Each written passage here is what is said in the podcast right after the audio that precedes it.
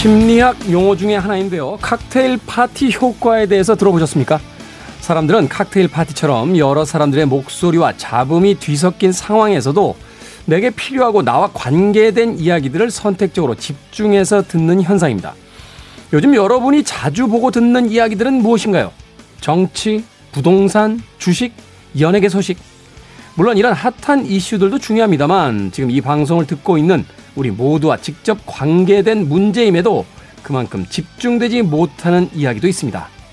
바로 기후 문제 같은 것들 말이죠. 김태훈의 시대음감 시작합니다.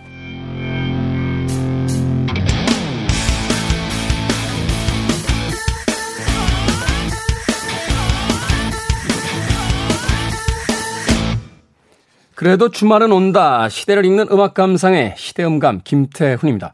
이 칵테일 파티 효과라는 용어 한두 번쯤은 들어보셨을 것 같아요.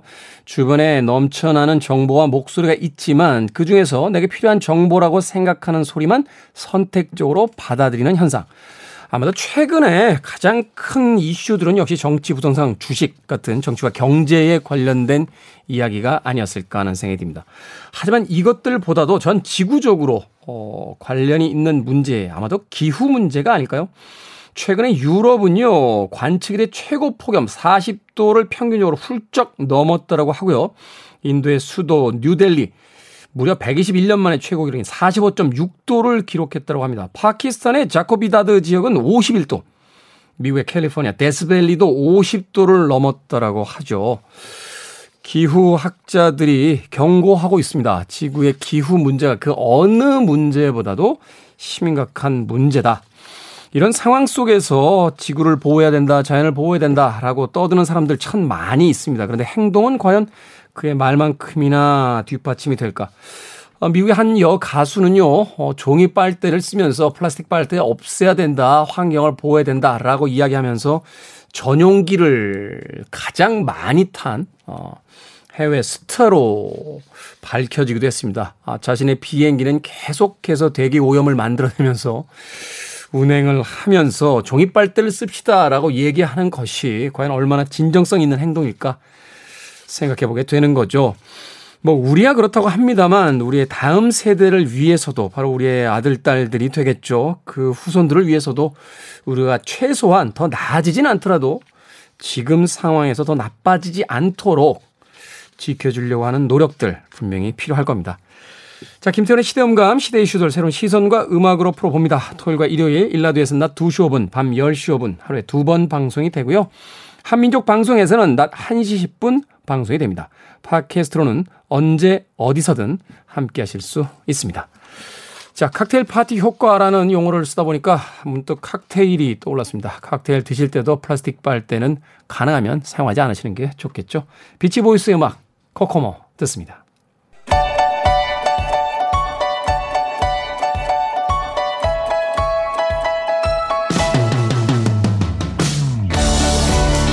우리 시대의 좋은 뉴스와 나쁜 뉴스 굿앤배드 KBS 경제부의 박혜진 기자 그리고 산업과학부의 정세배 기자 나오셨습니다. 안녕하세요.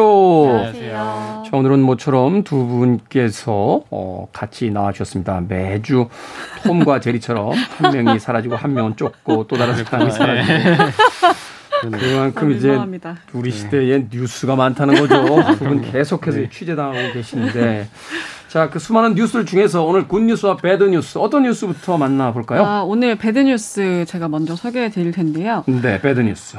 이마트 가시면 뭐 수산물 코너든 뭐 이렇게 많이 가시잖아요. 근데 이 수산물 코너에 네. 죽은 상어를 전시한 포토존을 만들어서 동물 학대 논란이 일었습니다.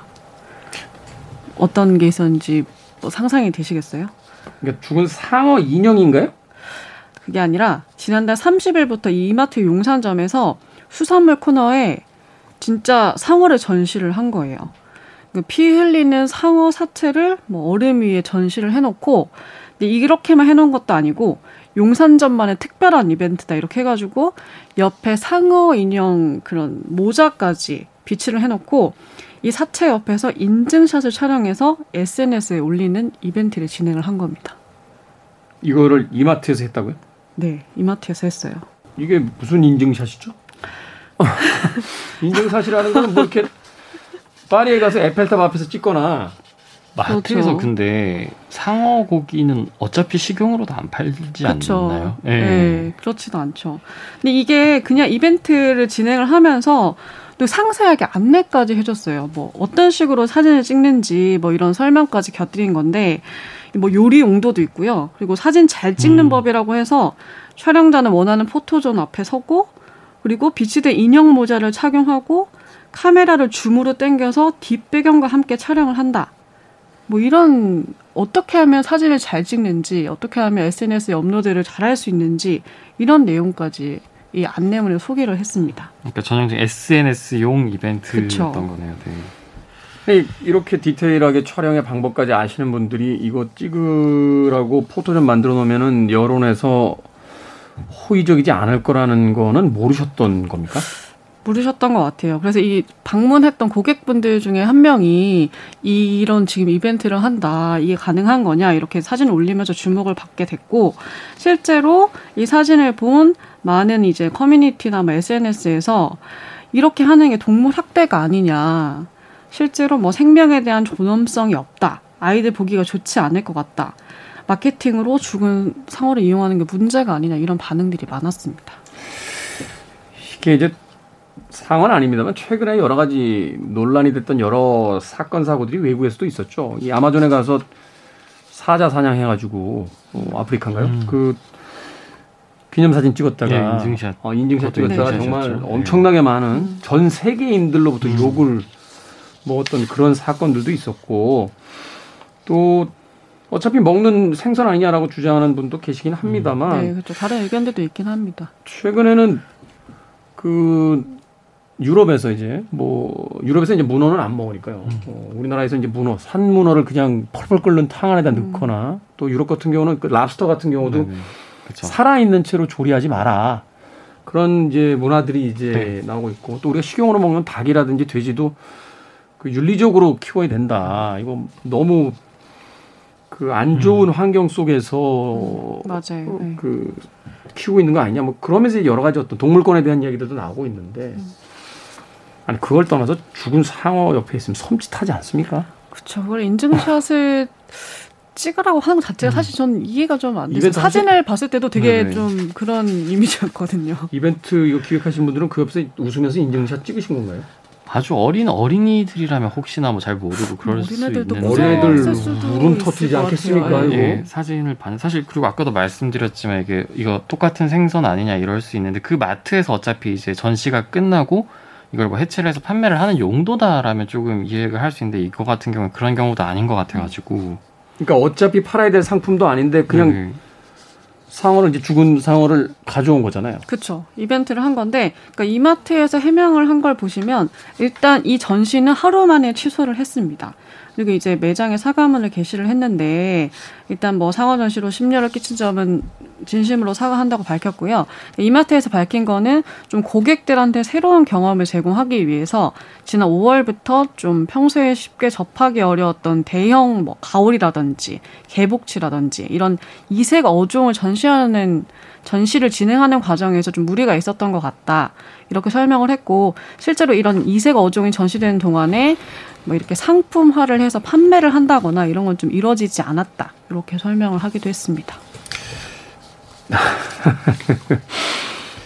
개인적인 의견이 좀 다를 수도 있겠습니다만 저는 사실 이제 동물원 폐지 쪽에 의견이 좀 있는 사람인데 과거에는 우리가 잘 몰랐죠. 그런데 이제 사회가 점점 발달하면서 반려동물의 시대잖아요. 그렇죠. 근데 어떤 동물은 뭐 특별하고 어떤 동물은 그렇지 않다라고 주장하는 것도 조금 사실은 요즘은 동물권에 대한 인식도 되게 많이 높아진 상황에서 사실 이런 일이 좀 벌어졌다는 게 놀랍기도 했습니다. 그렇죠. 그리고 뭐 미래학자들 사이에서는 뭐 결국 이제 식용으로 사용하는 동물들도 결국은 어느 시대가 되면 뭐 단백질 대체제로 다 전환이 될 거다 뭐 이렇게 주장하는 사람들도 있긴 있습니다만 어찌됐건 어쩔 수 없다 하더라도 우리가 최소한으로 줄이려는 노력은 해야 되잖아요. 그리고 이거는 사실 동물에 대한 어떤 동물권도 중요합니다만 그걸 통해서 우리가 우리 자신의 어떤 그 인간성에 대한 것들을 그렇죠. 보게 되는 건데 좀 끔찍하다는 생각을 해보게 되네요. 외국에서도 이런 사례들이 있습니까? 그렇죠. 이게 뭐 우리나라에서만 이렇게 논란이 되고 있는 게 아니라 말씀드렸다시피 동물권에 대한 인식이 워낙 높아지고 있기 때문에 올해 초에도 중국에서 좀 이렇게 논란이 된 게 있었는데 명품 네. 브랜드 구찌가 올해가 호랑이의 해잖아요. 그렇죠. 그렇다 보니까 이 호랑이 마케팅에 나선 적이 있었는데 호랑이 마케팅이요? 예, 그래서 좀 살아있는 호랑이를 주요 테마로 하는 컬렉션을 출시를 하면서 광고를 내보냈는데 뭐 모델들 사이로 호랑이가 뭐 걸어간다던가 이런 모습을 좀 담았어요. 근데 이제 이걸 본 많은 분들이 야생 동물이 소품이냐, 호랑이가 뭐 촬영장이 아니라 자연 서식지 야생에 있어야 되는데 이런 식으로 좀 마케팅에 이용하는 것은 적절치 않다, 이렇게 또 논란이 있기도 했습니다. 그렇군요. 넘어가겠습니다. 네, 뉴스. 참, 약간 좀 어처구니가 없네요. 이번 주 굿 뉴스 정세배 기자 전해주시죠. 인공지능 쓰임이 갈수록 이제 확대가 되고 있는데 이번에는 인공지능이 극단적 선택을 시도하려던 사람을 구했다고 해요. 인공지능이요? 네네. 며칠 전에 이제 경남 통영에서 있었던 일인데 좀 자정이 가까운 시각에 이제 40대 한 분이 교각 이제 인도를 거기 충무대교라는 다리가 있는데 거기 인도를 막 배회하다가 이제 사라지는 장면이 처음 한 포착이 됐대요. 네. 근데 이분이 한 20여 분 뒤에 다시 현장에 나타났는데 이번에는 이제 다리 난간을 밟고 올라서서 이제 난간에 몸을 걸치신 거죠. 사실 위험한 상황이 됐잖아요, 되게. 근데 이제 이 시간대 인공지능 자살 예방 시스템을 이제 통영시에서 운영을 하고 있었거든요. 그리고 네. 다리에서 운영 중이었는데 이 모습을 시스템이 보고 나서 이 재난안전 상황실에 경보를 발령했고 자정 가까운 시간이지만 당직자가 있잖아요. 당직자가 바로 경찰에 현장 출동 요청을 해서 또 밑이 바다다 보니까 해경과 119까지 함께 출동을 해가지고 마닐라 사태 대비해서 곧바로 현장에서 이제 경찰이 다행히 이분을 발견을 해가지고 경찰 설득으로 무사히 구조가 되셨고 또 이분을 지역 보건센터에서 운영하는 그런 정신 상담 프로그램까지 이렇게 안내가 이루어졌다고 해요.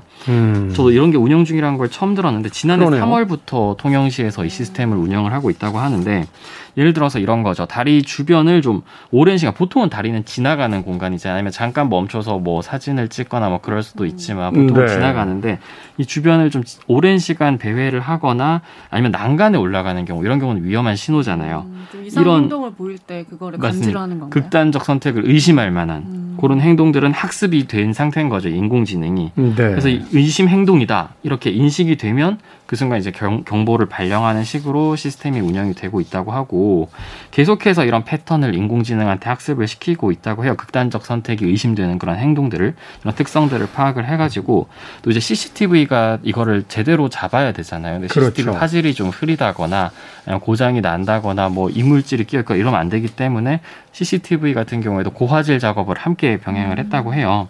지난해 3월부터 운영 중인데 지금까지 70건 넘게 이 시스템이 작동을 했다고 합니다. 그래서 현장에 어쨌든 이게 모든 경우가 이제 뭐 극단적 선택은 아니었겠지만 예방 효과가 분명히 있는 거죠. 실제로 이제 왜냐하면 이게 이상 행동이다라고 했는데 알고 보니까 좀 술을 많이 드신 분들 네. 이런 분들도 어떻게 보면 행동이 좀 이상 행동이기 때문에 이런 경우도 이제 인식해서 뭐 이제 근데 그렇기 때문에 상황실 근무자한테 이게 전파를 하면 상황실 근무자가 상황을 좀 판단을 할 수 있는 여지를 네. 한 번 더 주는 거죠. 그래가지고 정말 위험 상황이다 하면 이제 경찰에 바로 출동 요청을 하는 거고 그렇지 않은 상황이라고 하면 또 적절하게 판단해서 조치가 이루어지는 거고요. 앞으로도 이게 좀 영상 분석 정확도를 계속 좀 높이고 패턴도 계속 학습을 시켜가지고 좀 이런 인공지능 학습을 계속해서 좀 더 시스템의 완성도를 높여나가겠다고 해요. 또 통영시의 다른 다리에도 이걸 좀 점진적으로 또 설치를 하게 예정이라고 합니다. 그렇군요. 그 미국 드라마가 하나 있어요. 여기서 이제 컴퓨터로 이 CCTV와 연결된 프로그램을 만든 사람인데 이 프로그램이 미국에 있는 그 모든 CCTV를 다 연결해서 사람들을 보고 있다가 살인사건이 날 것 같은 사람을 지정해요. 그러면 요원이 가서 그 사람을 보호하는. 그러니까 어디서 어떤 일이 벌어질지 몰라요. 근데 네. 인공지능의 알고리즘은 이 사람이 곧 살해당할 거야. 이 사람의 주변 사람들, 그러니까 모든 사람들의 CCTV를 다 확보하고 있다가 그 사람들의 움직임과 관계를 통해서 이상 징후들을 발견해내는 거죠. 우와. 그런 어떤 드라마가 있었거든요. 그래서 저게 과연 미래 사회에 가능할까라고 했는데 이게 말하자면 그런 초기 단계인 거잖아요. 어떤 사람에게 위험이 감지되면 인공지능이 이 사람 위험해. 근데 여기서 우리가 하나 새롭게 알게 된 건 술 취한 사람을 인공지능은 이상한 사람이라고 부르더라고요. 술을 취해서 이상행동을 하시면, 이상한 움직임을 하시면 네. 네.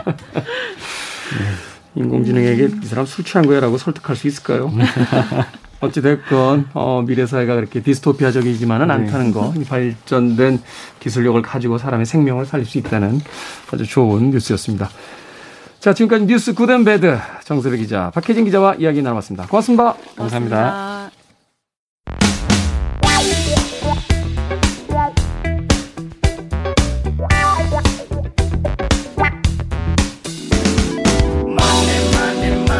프랑스의 소설가이자 사상가 장자크 루소는 이렇게 말했습니다. 주머니가 두둑하고 맛있는 음식 먹고 소화 잘 되는 게 행복이다. 그 첫 번째, 두둑한 주머니를 위한 시간이죠. 우리 시대의 경제 이야기, 돈의 감각.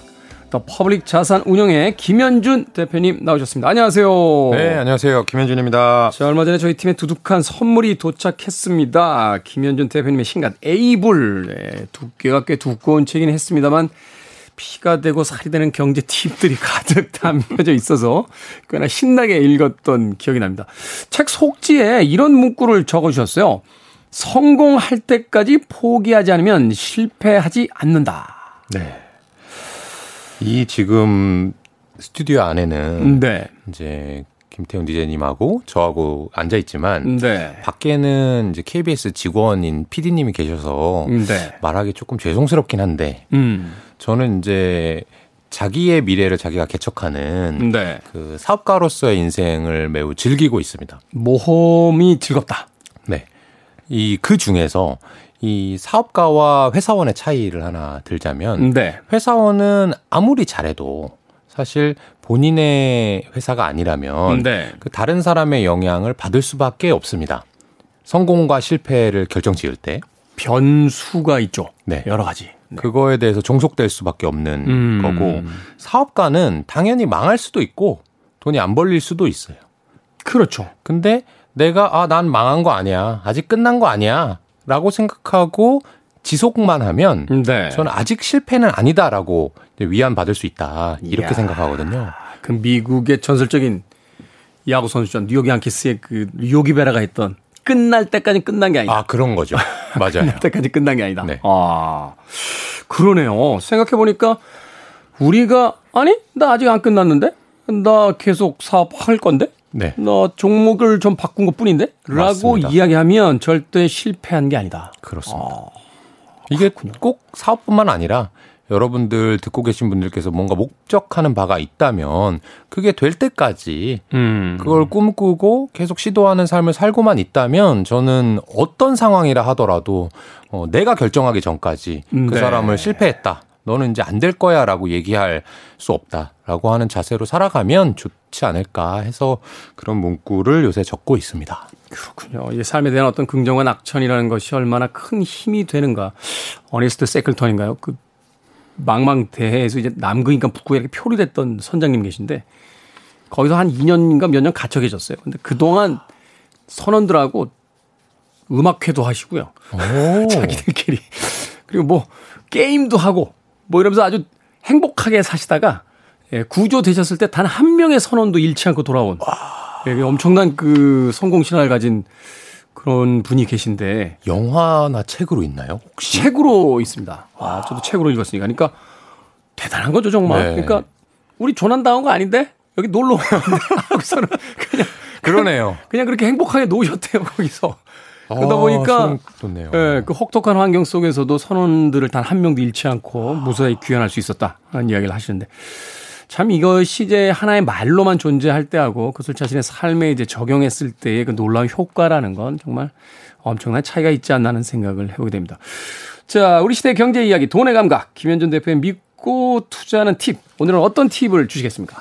워런 버핏 누군지 설명 안 해도 잘 아시겠지만 알죠. 한마디로 얘기하면 주식 투자해가지고 100조 정도 갖고 계신 분입니다. 100조? 네. 한국 돈으로 100조 원 정도고요. 뭘 하죠? 그 돈으로? 제가 알기로 이분은 한 30년째 이사도 안 한 걸로 알고 있고요. 아. 매일매일 맥모닝 먹는 걸로 알고 있고요. 그건 유명하시더라고요. 네. 맥모닝 되게 맛있다고 가끔 이렇게 올리시던데. 네. 그러니까 별로 돈 쓸 거는 없으신 걸로 알고 있어요. 근데 돈은 많이 버신 분이고, 이 워런 버핏이 100조 넘게 주식 투자로 벌었다고 하니까 당연히 나도 워런 버핏처럼 되고 싶다. 이 사람 어떻게 투자한 거지? 라고 궁금해하시는 분이 많을 수밖에 없어요. 그렇죠, 당연히. 왜냐하면 이제 소위 이제 현자라고 불리잖아요. 현대의 어떤 투자자들 사이에서는 가장 큰 성공을 이룬 사람이니까. 그렇죠. 네. 그럴 때 이제 워런 버핏한테 물어보면은 이렇게 얘기를 해요. 경쟁 우위를 가진 훌륭한 기업을 평생 가지고 있으면 저처럼 됩니다.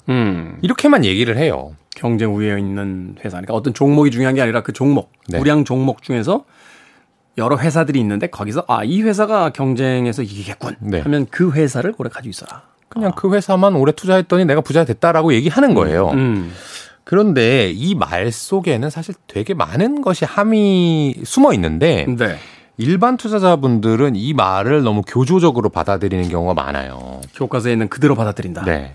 그래서 예를 들어서 워런 버핏 하면 이제 떠오르는 기업 중에 하나가 코카콜라가 있거든요. 네. 그래서 코카콜라를 나는 평생 투자하고 있고 그랬기 때문에 부자가 된 거다라고 이제 말씀을 하시니까 네. 우리나라의 코카콜라는 뭐지? 농심인가? 롯데칠성인가? 이런 거를 나는 한 30년 들고 있어야지? 그럼 부자가 되겠지? 라고 이제 잘못 생각하시는 분들이 많다는 거고. 네. 결국에는 과거 이제 10년, 20년의 주가 그래프를 보면 아시겠지만 그런 농심이나 롯데칠성과 같은 회사가 코카콜라를 워런 버핏이 투자했던 때와 달리 주가 그렇게 많이 오르지 않았거든요. 그러면 결국에는 이거 뭔가 아닌 것 같은데? 포기해야지. 라고 해서 주식 투자를 아예 포기하는 분들이 많아요. 그러니까 같아 보이지만 같지 않다. 전혀 사실은 다른 거고 제가 이런 말씀을 드리고 싶은 게 워런 버핏이 코카콜라라든지 그 캘리포니아 쪽에 있는 시즈캔디라는 초콜릿 회사 이런 거에 예를 많이 듭니다. 평생 네. 투자했더니 돈을 많이 번 기업들. 네. 그런데 그런 게 과연 현재 워런 버핏의 소득이라든지 부에 어느 정도 영향을 줄까 보면은 1%도 안 돼요. 실제 그의 어떤 수익률 혹은 네. 뭐 이 벌어들인 자산에 네. 대부분 지금 워런 버핏의 자산을 구성하고 있는 것은 애플이고요. 그다음에 많은 보험사들이나 네. 그다음에 증권사 말하자면 이제 투자은행과 같은 그런 회사들이 워런 버핏의 부를 좌지우지하고 있는데 워런 버핏은 여전히 코카콜라와 같은 기업만 얘기를 한단 말이에요. 네. 그래서 실제로 워런 버핏을 잘 연구하지 않고 하시는 분들은 따라한 것 같지만 돈을 못 벌게 될 거고 그렇다면 이런 질문을 하실 거예요. 왜 나는 워런 버핏처럼 안 되지? 아니면 워런 버핏은 대체 뭐가 다르지? 이런 생각들을 하게 되실 겁니다. 그 부분을 이제 하나씩 좀 찝어서 그렇습니다. 설명을 좀 해 주십시오. 그러니까 우리가 그냥 단지 워런 버핏의 그 포트폴리오를 베껴서 거기다 돈을 단순하게 투자한다고 해서 벌 수 있는 게 아니다. 네.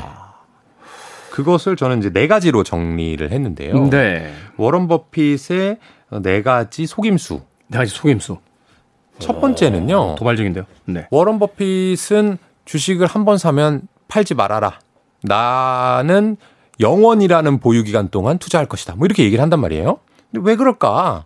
안 팔고 싶은 걸까 정말? 주가가 많이 올라도? 그게 아니고 네. 워런 버핏은 지금 본인 재산이 100조 정도라고 했잖아요. 그렇죠. 그러니까 운용하는 자산은 그거보다 훨씬 클 거잖아요. 그죠. 이게 뭐 워런 버핏한테 제발 제 돈 좀 운영해 주세요 하시는 분들도 계실 테니까. 그렇죠. 이게 수백조 원의 자산을 운영을 하면은 어쩔 수 없이 샀다 팔았다 하는 게 불가능합니다. 왜죠? 예를 들어서 워런 버핏이 우리나라 회사 뭐 코스닥 회사를 1,000억 원 시가총액을 산다고 소문이 났다고 해보세요. 1,000억 원어치 워런 버핏이 샀다. 네. 그럼 주가 어떻게 될까요? 올라가죠. 엄청나게 오르겠죠. 워런 버핏이 투자했어? 이거 되는 회사인데? 확 들어가겠죠. 그렇죠. 그러면 워런 버핏이 갖고 있다가 또 판다고 하면 반대로 주가 엄청나게 떨어질 겁니다. 아, 그러네요. 워런 버핏이 팔았대. 야, 이거 뭔가 안 좋은 시그널, 우리가 모르는 정보를 받았구나. 네. 하니까 우리도 빨리 팔고 나가자. 그렇습니다. 근데 워런 버핏이 이 몰래 나 혼자 샀다가 나 혼자 팔기에는 자산이 너무 크기 때문에 이분이 우리들처럼 이제 100만 원, 200만 원 하시는 게 아니니까. 그러니까요. 한번 들어가면 뭐 몇천억, 몇백억 뭐 조단위 이렇게 그렇죠. 들어가니까. 그래서 워런 버핏은 1조 원 미만의 M&A 딜은 나한테 얘기도 하지 말라라고 이제 대놓고 얘기하거든요. 네. 그런 것처럼 워런 버핏은 돈이 너무 많기 때문에 어쩔 수 없이 한 번 사면 평생 갈 수밖에 없어요. 또는 샀다 팔았다 하려면 애플 정도 돼야 돼요. 시가총액이 몇 천조 정도는 돼야 워런 버핏 할아버지도 좀 싸게 샀다가 비싸게 팔 수 있는 정도가 되는 거기 때문에 어쩔 수 없이 이 적극적인 매매가 안 된다는 게 첫 번째 속임수고요. 이게 말하자면 이제 기업의 어떤 생존 환경도 건드릴 수 있고 또 금액 자체가 워낙 많기 때문에 이걸 시장에다 풀었다 했을 때 또 받아줄 사람이 얼마나 없죠. 있느냐. 이것도 만만치가 않고. 네. 그러니까 사실은 우량 기업이라고 불리우는 회사를 한번 사게 되면 대부분의 투자의 어떤 판단이 장기전. 네. 그런데 사실은 이제 일반적인 개미라고 부르는 개인 투자자들은 그렇게까지 장기로 할 수 있는 사람이 이렇게 많지는 않으니까. 그렇죠. 사실은 또 신용으로 그 주식을 하는 날에는 이제 말하자면 이제 반대매매 같은 경우가 이제 생길 수가 있으니까. 네. 그리고 뭐 개인 투자자들은 어쨌든 샀다가도 그걸 팔아서 투자 차익으로 남긴 다음에 다시 몇 년 후에는 적어도 몇 년 후에는 그게 자신의 뭔가 소비라든지 이런 걸로 또 바뀌어야 되거든요. 그렇죠. 그러니까 워런 버핏과는 일단 다르다는 거고요. 두 번째는 그렇기 때문에이기도 한데 워런 버핏은 대부분의 투자 기업을 완전히 나의 소유로 바꿔버립니다. 100% 나한테 파는 걸 나한테는 제일 좋아한다, 나는. 그러니까 주식을 51% 이상을 가지면서 네.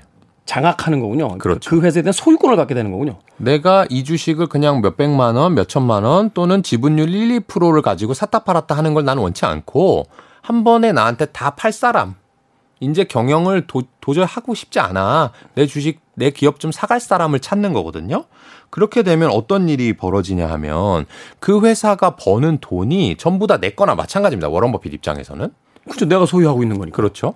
그러면 시즈캔디라고 하는 초콜릿에서 벌든 코카콜라에서 벌든 보험사에서 벌든 가구회사에서 벌든 그 버는 돈을 가지고 말하자면 다른 투자, 어려운 말로 자본 재배치를 할 수가 있어요. 우리 같은 경우는 어떤 주식을 샀을 때 그 주식이 올라야만 돼요. 주가가. 그러네요. 근데 이 사람은 그 올라야 되는 게 아니라 꾸준히 나한테 돈을 갖다 줄 사람. 그래서 내가 다른 기업에 투자할 재원을 줄 사람을 찾는 거라서 당장 이 회사가 아주 저평가돼 있어서 향후에 주가가 오를 거를 찾는 여러분들과는 전혀 다르게 그냥 그 기업이 꾸준히 돈을 벌어다 주기만 하면 되는 거예요. 야, 이거 흥미롭네요. 그러니까 우리는 기껏해야 주식을 사야 그래서 배당금 나오는 것 정도가 이제 기타 수익. 네. 주가가 올라서 팔았을 때 실현되는 차익. 네. 이게 이제 말하자면 우리의 수익인데 워런 버핏은 회사를 소유하게 되면 그냥 그 회사가 이제 일반적인 어떤 활동을 통해서 그 벌게 되는 매출이라든지 순이익이 다 내 소유가 되니까 네. 그 돈을 가지고 또 다른 데 투자를 할 수 있게 된다. 그렇습니다. 이런 효과도 있지 않겠어요? 워런 버핏이 이제 시가총액 말하자면 이제 평가액이 한 100억 정도 되는 회사에 51% 우리가 상식적으로 네. 했을 때 51억 원어치 주식을 사서 이 회사를 샀다. 네. 그럼 소문이 나겠죠. 워런 버핏이 그 회사 샀대. 그러면 이 주가가 오르면서 이 회사의 자산 가치가 200억이 되면 네. 그냥 앉은 자리에서 버는 거죠. 그냥 그러니까 이 본인이 거물이기 때문에 미칠 수 있는 영향력 자체가 바로 투자에서 가장 좋은 어떤 그 요인이 되는 뭐 이런 그렇죠. 상황들이 벌어지게 되는 거네요. 네. 그래서 이분이 투자하는 기업들을 보면 브랜드 가치가 있고 꾸준한 수익을 나고 이런 기업들을 주로 투자를 하는데 네. 말하자면 제가 아까 예를 들었죠. 롯데칠성이나 농심과 같은 회사를 어떤 사람이 투자를 했다면 네. 농심이 라면 팔고 과자 팔고 롯데칠성이 술 팔고 음료수 팔아서 돈을 못 버냐? 잘 벌어요. 엄청 잘 벌죠. 꾸준히 잘 법니다. 대표적인 기업들인데 한국에. 근데 주가는 안 오르는 거예요. 근데 내가 어떻게 할 수 있냐 이거예요. 주가 안 오르니까 경영진 가서 만나서 이렇게 합시다. 또는 번 돈 다 배당으로 합시다. 라고 해서 내 말을 들어주냐고요. 안 들어주잖아요. 그렇죠. 그러니까 우리는 주가가 오르내리는 게 더 중요한 사람들이고 워런 버핏은 다 사버리니까 그게 아무 상관이 없는 거예요. 수익이 좋은 회사. 재무제표 가져와봐. 봤는데 이 회사 굉장히 자본도 탄탄하고 기술력도 있고 잘 버네. 그럼 오케이 알았어. 내가 51% 지분 사가지고 이 회사 내가 인수할게. 그리고 어차피 나는 회사 소유주니까 이제부터 나오는 순이익 나한테 돌려. 네. 그거 가지고 나 좀 투자해야 되니까. 이게 완전히 우리들과는 다른 세상에서의 딜이 되는 거예요. 그렇습니다. 마치 M&A 시장과 비슷하고요. 그러네요. 그다음에 세 번째는 워런 버핏이 지금 이제 91세, 우리 나이로는 93세 되시는데 네. 이분의 투자 수익률이 지금까지 한 평균 20% 정도로 알려져 있어요. 투자 수익률 20%. 네. 뭐 상당히 높은 겁니다. 아, 그렇죠. 요새 같은 그 시황이 되니까 그렇죠. 20%가 뭡니까? 10%만 나와도 야 이게 안 읽기만 해도 어떠냐 이런 엄청난 수익률이구나 이런 생각을 하죠. 그렇게 20%를 벌었는데 그러니까 워런 버핏 정도 되면 한 20%고 나는 한 15% 정도 해볼까 이렇게 생각하시는 분들 계실 거예요. 근데 이 워런 버핏이 나의 수익률이다라고 얘기하는 거는 이 HTS에 나와 있는 계좌의 평가 손익이 아니고요. 네. 본인이 가지고 있는 이 버크셔 해서웨이라는 회사의 그냥 규모라고 보면 돼요. 매년 규모가 꾸준히 증가하면 그냥 벌었다라고 얘기하는 것뿐입니다. 매년 내 회사는 꾸준히 성장하고 있다. 그렇죠. 아. 돈을 버니까. 근데 회사가 돈을 버는 방법은 주식뿐만이 아니라 여러 가지가 다 있잖아요. 그렇죠. 말하자면 아까 얘기한 대로 기업을 샀는데 그 기업이 매출을 많이 올려주면 그것도 성장률로 들어가는 거잖아요. 그거를 워런 버핏은 수익률이라고 얘기를 하는 거고요. 그러니까 우리가 보는 이 수익률과 약간 다르다. 근데 만약에 그것이 같다라고 하더라도 워런 버핏이 소유하고 있는 이 버크셔 해서웨이라는 회사에는요. 자동차 손해보험사인 가이코, 네. 그다음에 보험사들의 보험을 들어주는 재보험이라는 업종의 제너럴 리와 같은 보험회사들이 많이 있어요. 근데 보험회사들이 돈을 어떻게 버냐? 나한테 한 달에 한 번씩 돈을 얼마씩 내면 나중에 너가 사고 나거나 질병에 걸리면 뭉텅이로 돈을 줄게라고 하는 게 보험업의 본질이잖아요. 그렇죠. 뭐 보험료라는 건 지금 내가 집어넣어서 물론 뭐 보험 담보 대출도 있긴 있습니다만 일반적인 사람들이 안 되겠어. 내가 지금까지 넣은 돈 다시 줘. 이런 건 아니잖아요. 그렇죠. 사고의 위험을 대비해서 계속 넣고 있는 거니까. 그렇죠. 그러니까 지금 돈을 주되 돈은 나중에 받는 거예요. 그렇죠. 그럼 보험사에는 돈이 꾸준히 들어오는데 이거는 내가 가져가는 돈이 아니라 나중에 돌려줘야 될 수도 있는 돈이니까 보험사는 말하자면 부채를 지고 있는 거고 이 부채를 가지고 우리나라 보험사들은 주로 안정적으로 운용을 해야 되니까 네. 채권이나 건물을 사요. 네. 근데 워런 버핏이 누구냐? 세계에서 주식을 제일 잘하는 사람이잖아요. 그렇죠. 그러니까 나는 어차피 주식 잘하니까 이걸로 주식할래 해서 고객들이 내는 보험료로 주식을 하고 있어요. 실제로. 그러니까 외부 쪽에는 이게 워런 버핏 회사야라고 하려면 외부 쪽에 이제 공개되는 자기 수익률이 어떤 방식으로든 높게 보여져야만 하겠군요. 네. 그래야 돈이 몰려올 테니까. 그렇게도 실제 이미 알려져 있고요. 네. 그러니까 우리는 일반적으로 빚내서 주식하지 말라라고 하는데 워런 버핏은 이 보험료라고 하는 안정적인 빚 그리고 본인의 높은 투자 수익률과 투자의 지혜를 이용해서 빚을 내서 투자를 하고 있기 때문에 실제로는 20%보다 훨씬 낮은 수익률이라는 거죠. 그런데 일반 투자자들이 워런 버핏 20이니까 나는 15 정도 해야지라고 한다는 것 자체가 어불성설일 수 있다는 거예요. 그래서 워런 버핏이 이제 자식들한테도 평생 내가 죽고 나면 ETF에 투자해라. ETF. 그게 제일 좋을 것이다. 네. 그게 이제 연평균 10%보다 좀 안 되거든요. 네. 그러니까 여러분들이 투자할 때 연평균 10에서 뭐 20을 난 해봐야 되겠다라고 하는 것 자체가 좀 무모한 도전일 수 있다는 거고요. 이게 이제 그렇구나. 세 번째. 일수. 네 번째는 뭡니까? 네 번째는 너무 뻔한 얘기긴 한데 저도 전문 투자자 생활을 한 지가 한 15년 정도 됐거든요. 네. 근데 이 사람은 두뇌가 투자 쪽으로 너무 비상해서요. 일단 그게 이제 받쳐주니까 이런 일들이 가능한 거니까. 따라갈 수가 없어요. 천재다. 네. 그러니까 이 사람이 그냥 코카콜라 같은 거 평생 들고 있으면 돼라고 하는 건 그 뒤에 엄청난 다른 게 분명히 있는데 우리가 그거를 교조적으로 받아들이면 안 된다라고 하는 거고 제가 예를 들어서 두 가지를 말씀드리고 싶은데 버핏이 뭔가 투자를 했을 때 이 주식시장 다른 참여자들한테 좀 무시당하고 얘 좀 이제 한물 간 것 같은데? 라고 한 적이 두 번 있어요. 최근에. 네. 하나는 이 사람이 철도회사를 한번 산 적이 있습니다. 철도회사. 2010년에. 철도회사가 장래성이 있나요? 그렇게 느껴지시죠? 그렇죠. 좀 옛날 구시대 이게 산업혁명 시대도 아니고. 그때랑 지금이랑 뭐 철도가 바뀐 게 뭐 있겠습니까? 그렇죠. 뭐 열차의 성능이 좀. 발전했다고 합니다만 그렇게 뭐 이렇게 주목받는 산업이 아닌 것 같은데. 그렇죠. 그래서 이 사람이 너무 나이가 들다 보니까 이제 옛날 거에서 벗어나지 못하는구나라고 사람들이 뭐라고 한 적이 있어요. 근데 그 회사가 이른바 대박이 나는데 왜 대박이 났는가 이제 와서 생각을 해보면 그때 이후에 이 트럼프 대통령도 당선이 되고 신보호무역주의라고 해서 이제 교역을 많이 하는 게 아니라 우리나라 각자가 잘 살아보자 이런 얘기가 많이 나왔거든요. 네. 그러니까 미국의 각종 공장들이 뭐 베트남이라든지 중국에 나가 있다가 다시 이제 아메리카 대륙으로 돌아오자라고 하는 리쇼어링이 많이 발생을 했어요. 다시 이제 돌아오게 되는. 근데 리쇼어링 하면 이 아메리카 대륙이 넓잖아요. 엄청 넓죠. 그걸 가지고 또 옮겨야 됩니다. 거기에서 제일 편한 거는 어떻게 보면 철도예요. 가장 싸면서 가장 효율적인 운송수단이니까. 네. 그러니까 지금 보니까 워런 버핏이 철도를 산 건 국영제라서 산 게 아니라 앞으로 이런 시대 환경이 변할 것 같은데 그랬을 때 제일 수혜받는 건 뭐야? 철도일 것 같아라고 얘기한 적은 없지만 추측하는 거고요. 이제 와서. 그러니까 말하자면 이런 거네요. 민물이 들어왔으니 이제 썰물이 나갈 거야. 썰물이 나갔으니 민물이 들어올 거야. 이거 어떤 아주 단순한 거잖아요. 네. 근데 미국 경제를 분석해 봤을 때 현재 지금 미국이 해외에 엄청나게 많은 공장들이 나가 있는데 이게 어느 순간에 돌아오면 어떤 국제적인 정세라든지 또는 뭐 여러 가지 어떤 상황들에 의해서 이 공장들이 다시 미국으로 돌아오게 된다라면 그때는 어떤 일이 벌어질까? 네.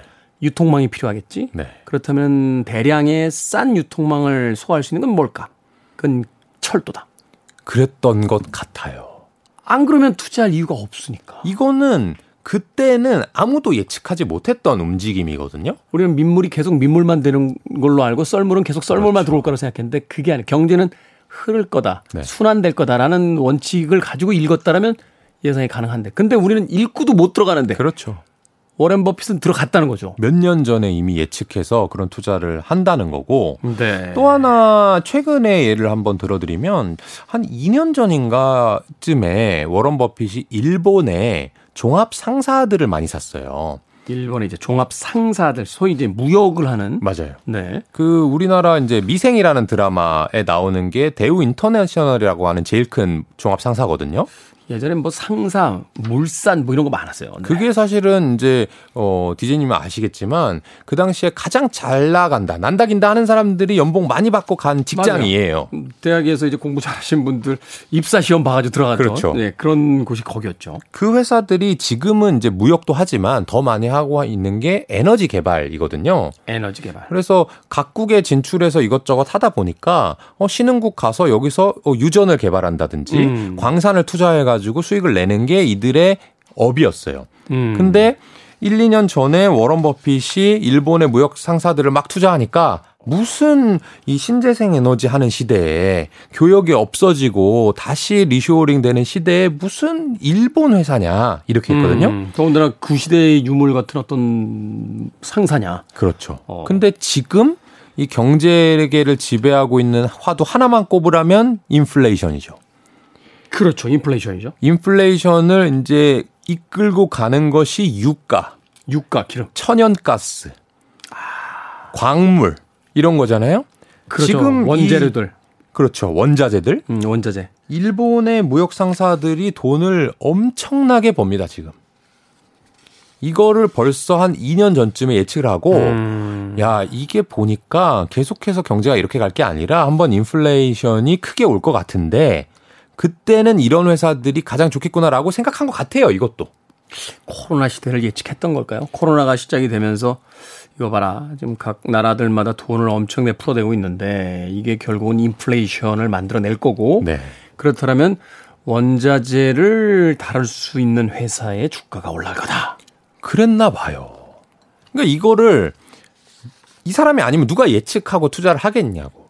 그냥 이 사람은 뭐 좋은 기업을 투자하겠거니라고 생각했던 사람들은 다 틀린 거고 네. 국영제라고 비난했던 사람들도 다 틀린 거고 그래서 워런 버핏은 그 정도의 해안이 있는 사람이니까 투자 수익을 낼 수 있는 거지 그냥 무작정 초콜릿 회사만 투자하면 됩니다라고 하는 것은 아직 조금 워런 버핏의 속사를 덜 본 것이 아닌가. 그래서 실제로 워런 버핏도 그런 얘기를 했습니다.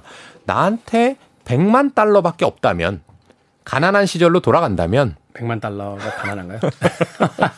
100만 달러밖에 없다면 네. 투자 자산이 13억밖에 없다면 나는 투자를 이렇게 안 할 거야.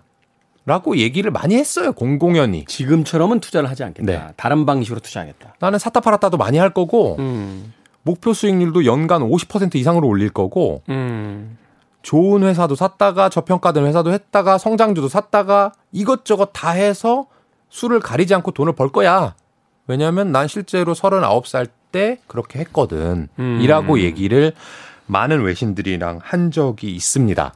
그래서 오늘 말씀드린 이 워런 버핏의 네 가지 속임수를 알고 워런 버핏의 이 투자를 한번 다시 다른 안경으로 들여다보면 조금 여러분들의 투자가 너무 교조적으로 흐르지 않고 좀 건강하면서도 더 높은 수익을 올릴 수 있는 그런 방향으로 갈 것 같습니다. 그러네요. 이게 말하자면 그 사람이 왜 그렇게 하는지를 이해하지 못한 채 그 사람이 하는 대로만 따라 한다라고 해서 우리가 돈을 벌 수 있는 게 아니다. 그럼요. 시중에 나와 있는 그 수많은 책들을 보면 이제 나는 이렇게 성공했다. 뭐 이런 것도 있잖아요. 특히나 이제 한때 이제 스티브 잡스라고 하는 이 애플을 만든 그 창업자의 전기부터 뭐 연설 엄청난 이야기들이 이제 떠돌아다녔습니다. 네네. 그런데 왜 그의 강연을 들은 사람이 전 세계에 수십만 명, 수억 명 정도가 되고 말하자면 그의 동영상 조회수는 더 많고 저도 많이 봤습니다. 그의 책도 엄청나게 팔려나갔는데 왜 제2의 스티브 잡스는 나오지 않았냐 하는 거잖아요. 맞아요. 그러니까 천재의 방식을 우리가 흉내만 낸다라고 해서 그렇게 될 수 있는. 그런데 이 상실감으로 방송을 끝낼 수는 없습니다. 그의 방식 중에서 피가 되고 살이 되고 요거 하나는 그래도 한번 귀담아 들어보십시오라고 하는 것이 있다면 뭐가 있을까요?